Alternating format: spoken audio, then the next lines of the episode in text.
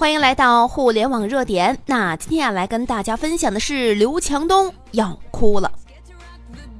在这个充满变数的年代，你永远不知道你的对手是谁。刚刚，疯狂的拼多多在美国掀起了一场风暴。北京时间二零一九年一月二十五号，拼多多股票大涨，盘中一度超越了京东公司。截止到收盘时啊，拼多多的股价收于二十点七四美元，上涨了两点零七美元，涨幅达到了百分之七点七六，市值达到了三百一十八点三八亿美元。而京东股价呢，收于二十二点一美元，上涨了零点一三美元，涨幅为百分之零点五九，市值达到了三百一十九点七四亿美元。只用了一百八十天，拼多多就已经把与京东的差距从一百七十多亿美元缩减到了不到两亿美元。同时呢，拼多多三百一十八点三八亿美元的市值，也就意味着拼多多已经把唯品会、蘑菇街甩出了好几条街了，并且呀，还超越了网易，即将追平京东，市值仅次于阿里、百度和京东，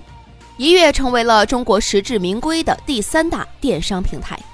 这是一个非常震撼的消息，更是一种现象级的商业成功案例。为什么这么说呢？因为拼多多从成立到上市仅仅用了三年。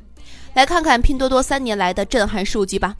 二零一五年九月，一款名叫拼多多的 APP 上线了，踏入看似早已饱和的电商红海。当时很少有人能够预见，在淘宝、京东、苏宁等等巨头的夹击之下，这股新生力量以燎原之势席卷了三四线城市以及农村地区。二零一六年一月上线，仅仅四个半月，成交的订单的拼多多用户就已经达到了一千万。二零一六年九月，拼多多的用户量超过了一亿，单日的成交金额超过了一亿。那么，二零一七年九月，拼多多正式成立两年，用户数达到两亿。二零一七年十二月，拼多多的用户数达到三亿，APP 的活跃度成为了仅次于淘宝的第二大电商平台。根据公开数据显示，截止目前，二零一八年六月，拼多多的活跃用户达到了三点四四亿，超过了美国人口的总数三点二七亿。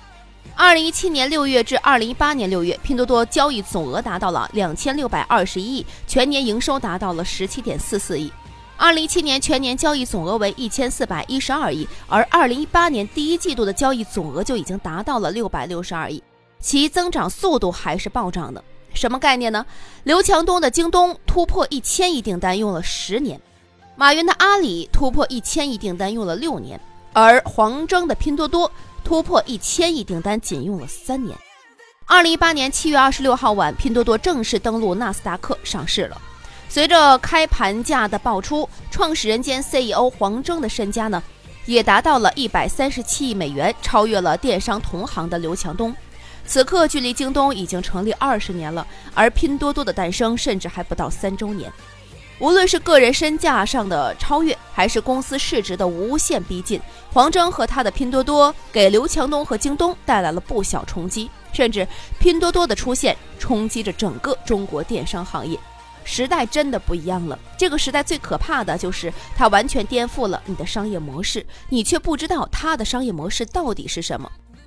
众所周知，淘宝等电商平台很大一部分收入来源于推广费，而拼多多不仅仅完全摒弃了这个收入，还免费帮商家吸引大量流量，用零平台费的方式吸引商家，用拼多多分享砍价的方式吸引着大量客户流量。对于商家来说，不用一分钱成本推广费就获得了巨额流量；对于用户来说，只需要分享出去就可以换取廉价的商品。这样一来，拼多多的模式不仅仅吸引住了大量商家，同时呢，还让用户们形成了互动效应。这样的帮忙式的购物方式，转换成为了一种无比庞大的流量漩涡。正是这个完全颠覆以往的电商模式，对电商格局带来了巨大冲击，也让整个电商格局重新定义，充满变数。拼多多用冰冷的数据和赤裸的现实告诉我们：互联网时代下，已经完全拼的不是体力和人力了，思维才是你战胜对手的绝佳武器。这个时代就是如此的充满着变数，不到最后一刻，你永远不知道你的对手是谁。移动风光这么多年，没想到最大的对手根本不是联通，而是腾讯。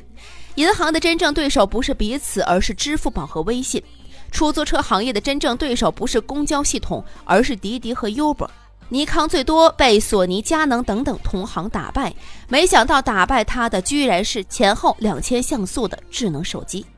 这样的例子比比皆是啊！你以为已成定局的格局，恰恰就是颠覆的开始。